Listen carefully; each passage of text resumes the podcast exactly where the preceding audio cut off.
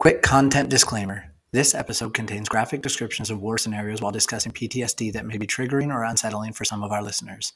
If you are uncomfortable with this type of content, we look forward to having you join us next week.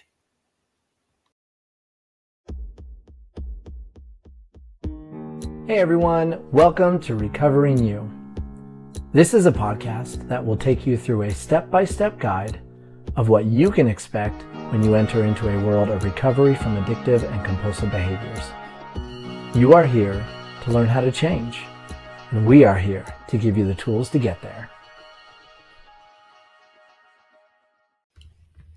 Bienvenidos, and welcome to another episode of Recovering You.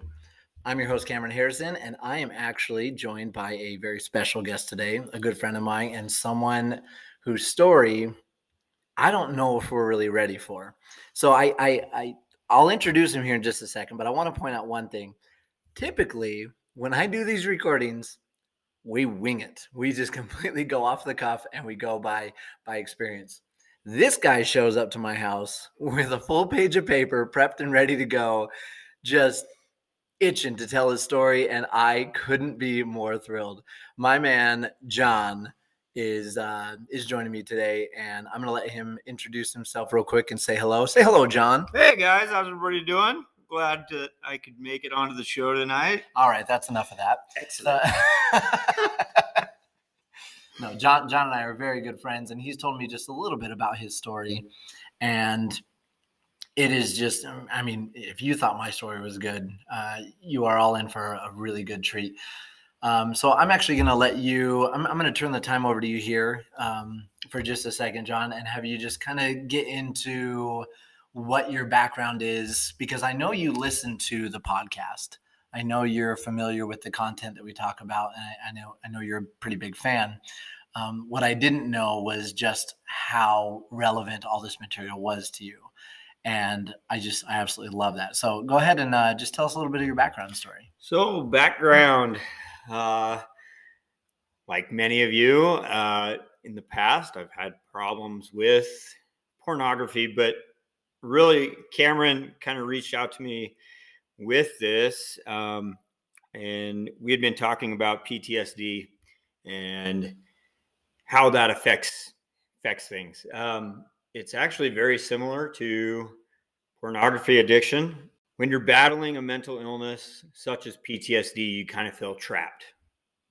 And it's easy to hold everything in, not tell anybody about it, just hold everything until that moment when everything just falls in on you and you either implode or explode and it doesn't turn into the best situation. So for me, when I talk about my PTSD, it actually is it's relieving for me to do it. I, I, I feel comforted in talking about it because honestly, there's not a lot of people out there who like to talk about their PTSD. There's not a lot of people who talk about mental illness enough, and it, they look at the stigma and and are afraid to share anything about it. You mentioned PTSD. Where where does that originate from? Before we get into the uh, the the addictions and stuff that you dealt with, where did uh, where the PTSD kind of come from? If you don't mind me asking. No, I don't mind at all. So I served in the army from 2002 to 2015. I started off as a private in the army, and I was a linguist and a Persian Farsi interrogator. Um, so that had its Wait, so, so how, how, many languages do you speak? Just, just I just got to interject this because this I, is awesome. I speak eight languages if you count English. I speak Ilongo, Cebuano, Karaya, Capiznon, Aklanon, Persian, Farsi, and English sometimes. I can't even say most of those languages, so dude, I am wow. And this is what I'm talking about, guys. This is why I'm so excited because like this is this is a a well traveled, well educated, and just well looking man. but I learned six dialects of Filipino while I was on my mission in the Philippines. When I came home, uh, 9-11 happened and i decided i needed to go and do something about it and i joined the military i actually wanted to be a special forces medic and that didn't pan out. My recruiter had something else in store for me, and so he said, "We've we're going to send you to the best kept secret in the military. We'll send you to the Defense Language Institute. You can learn another language, and we're going to make you an interrogator." And I was like, "Okay, I guess." He's like, "But if you learn a language, we can get you that 18 Delta route later on." That's the biggest lie I've ever heard in my life. so I get through training, get through all of that, come back home, and uh, go back to college. And when I started back to college, I got a full ride nursing scholarship at Westminster College up in Utah uh, through the ROTC department. And because it was a full ride scholarship, it was an active duty commitment afterwards. And I served at Walter Reed Medical Center uh, in Washington, D.C. afterwards. Well, in 2008, um, one of the guys I was working with got sick and he was up for deployment. But because he got sick, I ended up taking his slot. So in October of 2008, I made my way to Fort Carson, Colorado, and prepared for deployment with 10th CSH to Baghdad. Uh, we arrived to, to Baghdad on December 20, I want to say 22nd of 2008. And on the 24th, we were hit with a mass casualty situation where we had 24 personnel come in. Um, half of them were dead. So uh, my PTSD starts here. Um, I'm just going to warn, put it out there, warner, warning you guys. If it gets too much in detail for you, you can absolutely just kind of fast forward. But um, I'm just going to be as raw as I can. Of those 24 personnel, it was 12 or 13 had passed away. Um, one of the guys that we took into the ER, he was blown up pretty bad. Is as we were moving him over from the stretcher that he was on to a hospital bed. I ended up I ended up pulling off his leg from the hip. So when you think about the movies and how graphic those are, this is 10 times worse because you're the you're the one actually pulling that off. Um, so that was my introduction to Baghdad. Oh, jeez. So remember Baghdad was the green zone. To us, it just meant green for rockets because we were getting rocketed every so often. We'd see the helicopters come in, they'd be getting shot at. We'd see tracers coming in. We are like, oh, okay. Uh, the sirens would go off. During the first couple of months, we would absolutely go run to the bunkers. And then afterwards, we're like, this is the dumbest thing to do because if that shell hits the bunker, we're probably dead underneath it. So we just quit running to the bunkers. Um, at first, I was put on to the uh, the American side of the hospital where um, I was taking care of everybody who was kind of beat up in battle, whether it was uh, some PTSD related stuff, mental health issues, or um, gunshot wounds, getting them ready to move out from Baghdad to uh, Germany and stabilizing him, getting him there. Um, there were some things that that happened on that side of it as well. I had, I was accused of stealing some money, which absolutely would never happen because I didn't need it. Um, but because I was accused of it, they went ahead and uh, they took my weapon so I didn't have a weapon. I was put under under lock and key. I was talked to by the MPs, interrogated for about 12 hours regarding stealing this said money from a patient, which never happened. Um, but then they told me that I had to take a polygraph test. So I go and take the polygraph test at a camp 30 miles away, no weapon. So I'm escorted by these guys, no weapon. I go and take the polygraph test. the two MPs disappear, and I have to find my way back to the Baghdad ER 30 miles away. So I had to bum a ride from other troops that were heading that way with them asking why I don't have a weapon, why I'm in a war zone with nothing, going, what the hell is going on? I'm sure this is a scenario most of our listeners can relate to. It's totally, it's, totally. is a totally normal situation. Right? Totally mean, normal situation. Not nine to fiver, you know, not a big. yeah. So after that whole situation, they decide, oh, we're just going to move you over to the other side of the building. We're going to put you in the burn unit with the kids because we were taking care of kids that uh, the Iraqi kids who out on the soccer field saw something shiny and kicked it, and of course it was a nice little mortar. And oh my gosh! So we lost some legs and and had burns over them. So for the next eight months, I was uh, over on that side uh, dealing with burn burn kids. This is really where my PTSD lies. Um, because we'd have to take them into the burn showers.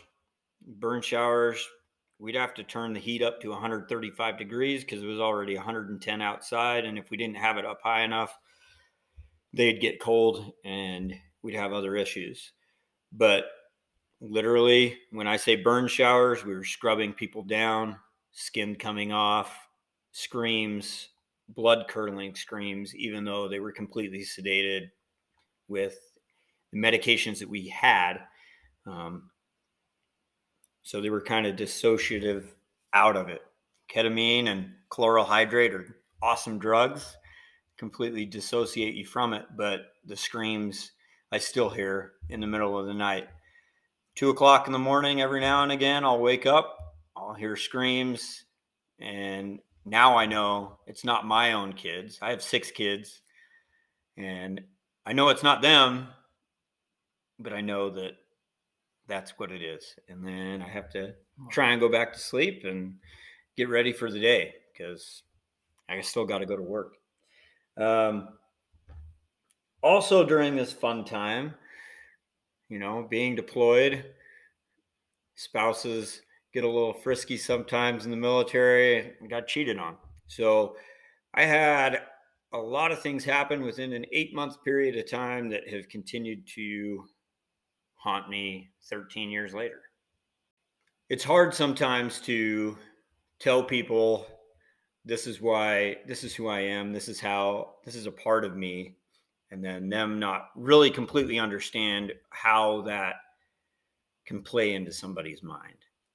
This to me is completely real. It's not a movie. It's my everyday life. Um, and I had to go through counseling. I had to. I've had to stay on medications, which is completely fine. Um, mental illness, mental problems, it's it should be normalized. Just like with blood pressure, we take medications for blood pressure. We take blood medications for cholesterol. Well, if you've got stuff that's going on in your head, you should be able to take a medication for that and not be judged for it. Yeah, there's no shame in that at all. So, um, he was kind of Cameron kind of talked to me and was asking, "Well, how the heck do you deal with this?" Um, yeah, because I was actually just about to ask you. So, how how does this affect your everyday life now, and how how do you deal with that? Because what what I really want to get into, and the, I mean, first of all, wow. I mean, I I've as long as I've known you for the past what's it been two and a half years that we've known each other now. Um, you know, from that first Christmas party that we both showed up with amazing suits on uh, mine covered in Santa Claus and candy canes, and yours that lit up. And I had a light up Christmas tree. Yeah, yeah. And the next year, I had a light up present suit. You're my light up present suit. um, but um, in in all that time, actually, we've we've never sat down and actually had this discussion. So I'm sitting here kind of in awe, which I'm sure a lot of people are just kind of like, dude, how just how. That's probably that's the only word that's really coming to my mind is is how. And when i say how it's how do you function? How does this manifest in your everyday life? Um, how are you able to deal with this from from your day to day? And we aren't even getting into the addiction stuff yet. This is just the the PTSD and the triggers, and that's the word I wanted to focus on was um, because a lot of people deal with PTSD, you know, and it's not always military related. There's, I mean, there's PTSD, there's Right. traumas, there's betrayal, there's. I mean, my wife had PTSD for a long time because of my betrayal against her, and so I that's why I want to focus on these triggers and how to deal with them because they don't just apply to crazy tragic situations like what you dealt with. Correct. No, we all get triggered, whether it's with pornography addiction, whether it's with like your wife, you're dealing with your stuff. So of course, she's going to have PTSD because she's felt betrayed. She's got to worry, okay, when's the next blow up going to happen? When is the next time he's going to come to me and say, hey, I screwed up? Oh, geez, you know and so like how i prepare for things so a week ago we were in disneyland with six kids so the first day we were there everything's going great it's 8.50 at night thinking nothing of it all of a sudden there's fireworks going off and i absolutely ducked when i say ducked I jumped behind a bush at Disneyland thinking we were getting bombed. Oh, I was like, what the heck? We're in the happiest place on earth and we just got bombed. And my wife's like, what are you? She's like, oh, never mind. So, of course, with my wife there and knowing everything that kind of triggers me, fireworks are a huge one that still trigger me because of stuff that went on. For some reason, big lights in the sky that are supposed to be happy, those things really trigger me. some so- weird reason. Some weird reason. I don't know. Stupid little bombs going off. But she knows that if she gives me a hug, lets me know that I'm in a safe place, and we just kind of move to the next place to where I can see where these artillery shells are coming from, then I'm good. I know what to expect. But when you get hit with something unexpected, just like getting triggered with pornography, something pops up in Facebook, something pops up over Instagram, something you're passing on the freeway. It, it happens to us day in day out. How do we how do we overcome those triggers? So um, I mentally have to prepare for things all the time. Um, if I know there's going to be a loud noise, or if I know there's going to be fireworks, I got to know exactly where they're coming from, what time they're going to be going off, what's my escape route, who am I going to be with, how long is it going to go off for, and can I have earmuffs? the the fluffy ones, The fluffy ones. The pink fluffy ones? yes, Um, make you look like a pretty Princess Leia. yeah, There you go. Okay. you know, I was in Disneyland. They did have Princess Leia ears, I'm sure. I mean, Yeah.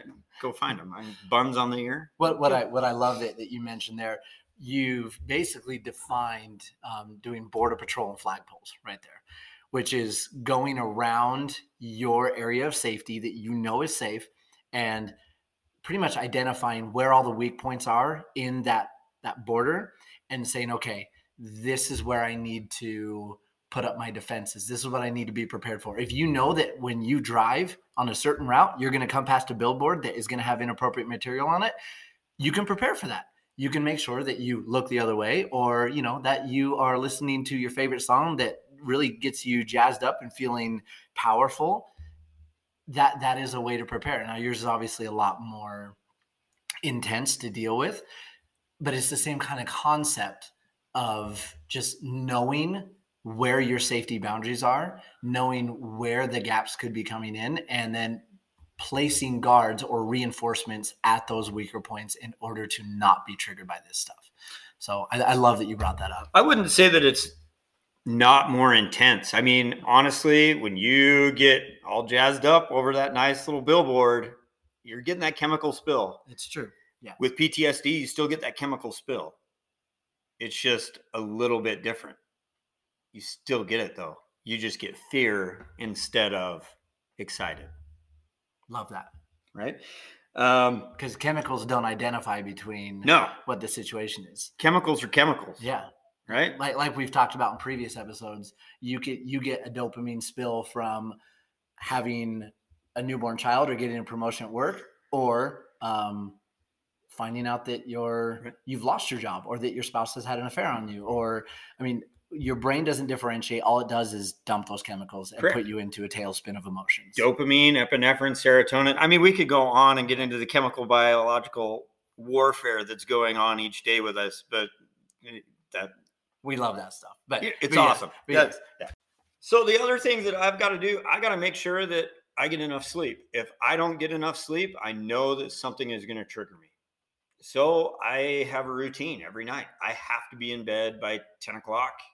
Otherwise, I know that I'm not going to get enough sleep and then something bad's going to happen the next day. For some reason, I have to have that routine. Otherwise, it's it's over for me. and that makes so much sense because you texted me tonight and said as long as i'm home in bed by 10 i thought you just had to work early in the morning i didn't realize you you- you're like no this is my strict stringent i stick to it routine okay no, this, unless this is cool unless Please we are going. playing games at my house, Right. board games, it uh, ten o'clock, okay and Lorelai knows ten o'clock. I've got to start going to bed. Otherwise, I'm a grouch and all that good fun stuff. and that opens up the doors for Right, problems right. got it I have to cut down stress. If I get really stressed, it's it's over, and I'm going to be triggered, and it's going to be a terrible day, week, long time. So short little tangent what do you do to cut down on stress So, cutting down on stress. Um, if I am really angry, because PTSD, I'll get, I mean, for some reason, I'll just get really angry real quick. I have to listen to angry music. Angry music, I just calm down with.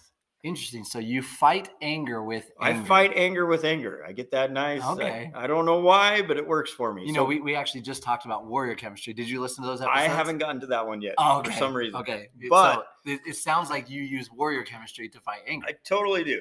Love I it. guess we It's do. Awesome. So, I mean, I turn on my Pantera or Tool or just some crazy music that my wife doesn't like me to listen to.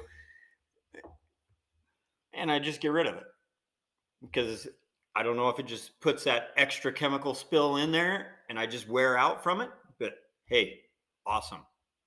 Um, let's see, what else do I do? I got to exercise a little bit. Um, granted, with the hours that I've been working lately, that doesn't happen as much as possible. Um, I'm lucky if I get two or three days a week that I go and exercise, but um, chilling with my family, that's another thing that I, I've got to do um, just to cut down stress. Watching movies, playing board games, just thinking about other things and getting away from. Disconnecting from there you go. the yeah the, the triggering situations, disconnecting from the stress, disconnecting from the overwhelming work schedule and everything that's going on. Yeah. Yeah. Sometimes we got to disconnect. And and what I do want to point out here is that doesn't mean you numb out. No, It, it, it doesn't mean that you basically turn off all feelings. What you're doing is putting a focus on something that relaxes you, putting a focus on something that brings you joy and gives you that that dopamine drip in a positive way. Because it's all about that association to because like like we said, the chemicals are going to come no matter what, but you can associate chemicals to joy and you can associate chemicals to triggers and negative things. So what it sounds like you're doing is associating a chemical drip to something that brings you peace and a calm, almost meditative state, not a numb state. correct. I mean, if you if you numb yourself out, it's just going to come back at you full force. Absolutely. You cannot. eh, There's no way to run away from it. Just like addictions, there's no running away from PTSD. It's there with you. It's part of your life, and you've either got to accept it and go with it, and learn how to defeat it. Just like addiction, you've got to accept it. Know, hey, I have this problem. I have to defeat it, and it's up up to you to figure out how you're going to do it. And if it takes counseling, if it takes medications, if it takes just reaching out to friends in the middle of the night, that's what you do. So I was um, I was I was actually on a run earlier this week, and um, I, I've stated before in the podcast that I do meditation runs. This one was really cool though, and it focused all on the importance of understanding that right now is all you've got to work with, and that basically living for that moment is how you produce a a positive outcome for tomorrow. With john with myself with uh, with my wife with all of you out there that are listening that have something that you're dealing with something that triggers you i I, I don't know about you guys but i frequently look back in the past and think what if i had done this differently? What if i had made this different choice? What if i had gone down this different road? And what I've realized as I do that is all that does is send me in a tailspin of what ifs, and then I miss out on the what is. And yeah, you have to get rid of those shouldas. you can't. You there's no more shouldas. There's no what ifs. There's no shouldas. Right. Right. I mean, you keep saying that shoulda word. I'm you're shooting all over myself. You're shooting all I'm, over yourself. I'm sorry, and and I'm the one that even talked about that on this podcast. So, but but what I'm what I am pointing out is um, that mentality of what I coulda, shoulda, woulda done, that is something that will make it so you cannot move forward. It will make it so you cannot heal. It's like it's like picking at the scab.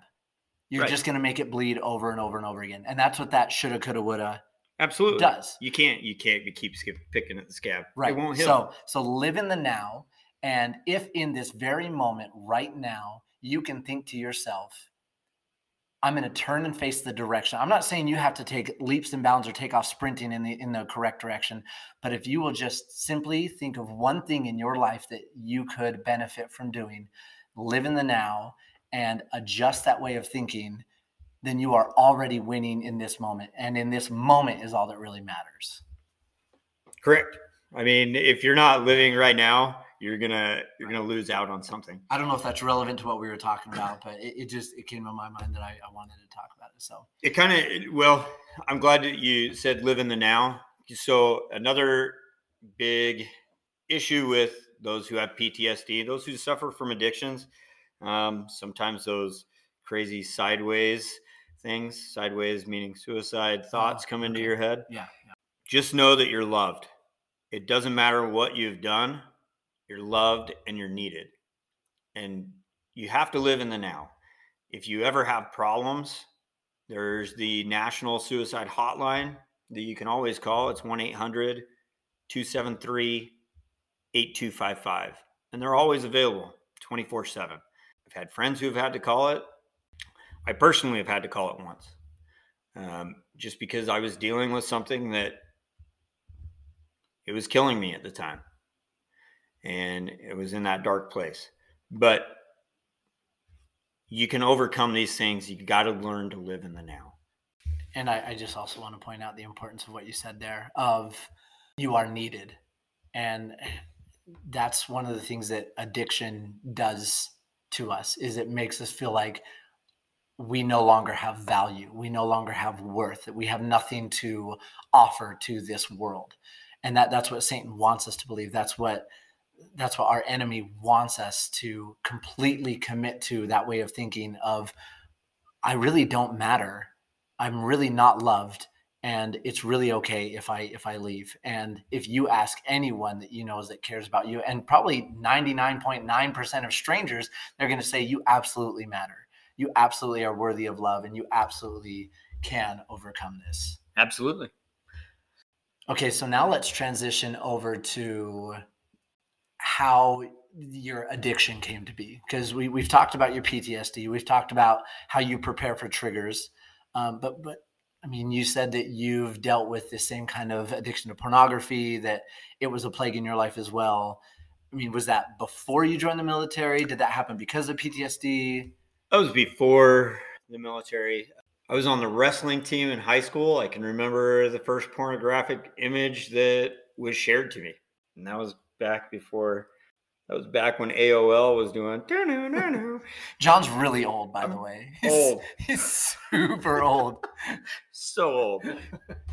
But no, I, I mean, I can still remember that, and it it's ingrained in your brain. I mean, there, it sucks to to think that yeah, that's still there, but it's it's there.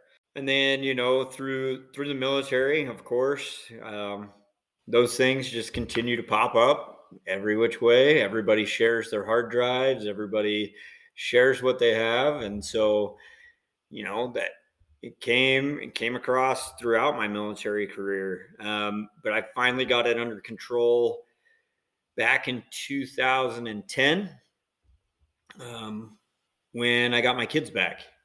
After I got divorced, I didn't have custody of my kids, and um, a little bit after that, they came to live with me, and they've been living with me ever since. And so, I think at that point in time, I was like, you know what, it enough's enough. I got to get this under control. Um, took a loving bishop and some good uh, home teachers to, to come over and just just sit with me. And anytime that I had a problem, I had people to reach out to. Um, I was back in DC. I was my brother lived there, and I'd reach out to him every so often if I had thoughts starting to come. I wouldn't tell him why I was calling him. I would just tell him I needed to talk there were a few people that knew everything that was going on and through counseling through through the atonement through all of that um, finally overcame it are there still thoughts of it every now and again of course it, anybody who's battling an addiction anytime those thoughts can creep back into your head does it i mean once you're an addict you're always an addict and you've got to be on top of your game at all times and be wary of of what can happen. I think that's why I get mad at my kids sometimes for the stuff that they're looking at or videos that they make. They they're innocent, but I'm like, oh, dude, some I've got daughters. This is a slippery slope. I got, I've got daughters, and I'm like, this is a slippery slope. Some old guy out there is probably looking at you guys. I'm like, and I don't ever want to think that, but I hate to say it. Some old guy out there is probably trying to look for stupid stuff. And so I don't know. You've you've just always got to be cognizant of what's around you, what's going on, and I think that's why when I got help with my PTSD, it just really helped get me on track to get rid of that addiction as well. I love that, and and I, I love that. I mean, basically, the from what I understand from what you're saying, the biggest thing that you had going for you is that you built yourself a team. You built yourself this this team of people that you knew you could count on, that you wouldn't be judged by, that they weren't gonna make the situation worse. But and, sometimes it was just someone to talk to, and other times it was someone to wrap their arms around you. You have found yourself this amazing team of people that you can trust, and I think that's that's one of the biggest key words right there. Is uh, I guess two words: safety and trust. Safety and trust, absolutely. And I, I mean, there's guys, I, there's guys that I are still on my team some of them still do all that stuff, but they know that if I call them, they know that they're like, okay, look, you can't be doing any of this. You're one of those good guys. And I already look up to you. So if you do that, then I feel even worse about myself. so they're, I mean, even at work right now, they're like, you know, so I'm I'm LDS. I'm a member of the Church of Jesus Christ of Latter Day Saints. I I'm one of two people in my whole group here that are that. So, I mean, they hold me to a higher standard, anyways, which helps me to just kind of stay on that path. Not trying to say that you have to be a member to, to be that way, but um, oh, but having, but, I mean, but having that background and that rock helps me to keep grounded. And and I love that you said holding yourself to a higher standard and holding other people to a higher standard because that's really what makes our atmosphere a safer place. It isn't just that you hold yourself to a higher standard, it's that when other people are around you that if they're using unsavory language, if they're referencing things that really are not reverent things that that are triggering for you, if they're I mean for you if if somebody turned on maybe a, a war film that would be very triggering for you, you would ask them to turn it off or you would have to remove yourself from the situation. You're really creating this atmosphere of safety for yourself, regardless of what your trigger is, regardless of what the issue is. You have to decide, okay, this is the kind of situation I'm willing to be in. And this is what I expect of the people around me because if they love me, they will respect those boundaries. They will respect what I need in order to feel safe. Correct. Absolutely. I mean, it, we have parties at our house and we invite everybody from all walks of life. They're legendary, guys. it's like 150 people that show up to these things and it's phenomenal. but it's funny because like all the guys who drink alcohol, they're like, "Oh, we don't need to have that at your house." Or if they they bring it, they're like, "Okay, I got to hide this in the corner so that nobody else sees that I'm drinking." And it's it's kind of funny because I just am like, I already know that's part of your life. If you if that's what you think you need to have to have a good time, go by all means go ahead. Yeah. But the rest of us over here, we're gonna be having just as good a time without the alcohol, and then we're gonna make fun of you. Yeah. so you're welcome to you do what you want. Make your own choices. You can do what you want, but if you end up making doing something stupid, we're gonna be there to help laugh at you. And that's it's fine, and they're okay with it. and if you need to edit that out, that's fine. That, yeah, that, that's yeah. we're we're definitely we're spiraling off topic here. Um, but that, all right, back on topic here. So j- just to kind of uh, summarize a little bit. So we we've been talking just about um, trigger preparation and how to fortify your borders, how to make sure you have your flag. What's okay? What I love about this episode of what's been going on is the majority of what we talked about wasn't even an addiction to pornography or sex or drugs or alcohol. It, it, it, wasn't your typical thing. And yet, the way that you have dealt with this, the way that you currently still do deal with this, is parallel, completely in line with the principles of addiction recovery. And I love the fact that they just go hand in hand, that you've been through this severe trauma. And the way you deal with it is all these principles that we've been talking about. And that's why I'm constantly urging people to share this because it's like, look, even though the topic is pornography and sex addiction, the underlying message is trauma. Correct. Is is uh, compromising your own values. If someone has values and they're doing something that they don't like doing, this is for them. If someone has been through uh, a messy divorce, but whatever it might be, I'm going to get caught up on trying to like list a bunch of things, but whatever it might be, you just need to understand that these tools that we go through and these stories that we tell are for the sole purpose of helping the individual overcome adversity and trauma in their life.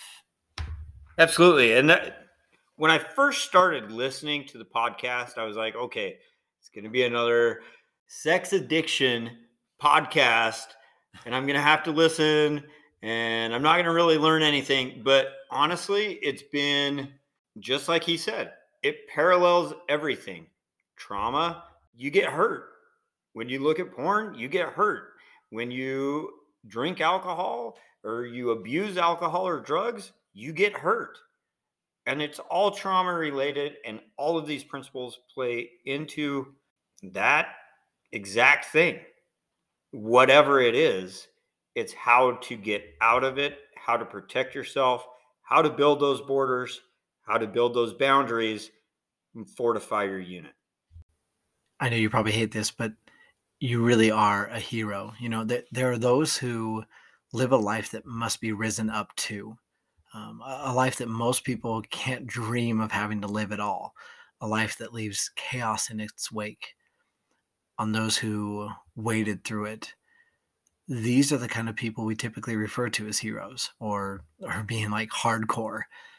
What we in society who are not close to these people don't see is the trauma and damage behind their eyes the nightmare that plays on repeat and haunts the very reality that they live in and when their heroic days and I, I put that in quotation marks heroic days, here's my air quotes, are when those days are done, um, we as the observers move on while those heroes stay behind and live in that hell that has been left for them to get out of.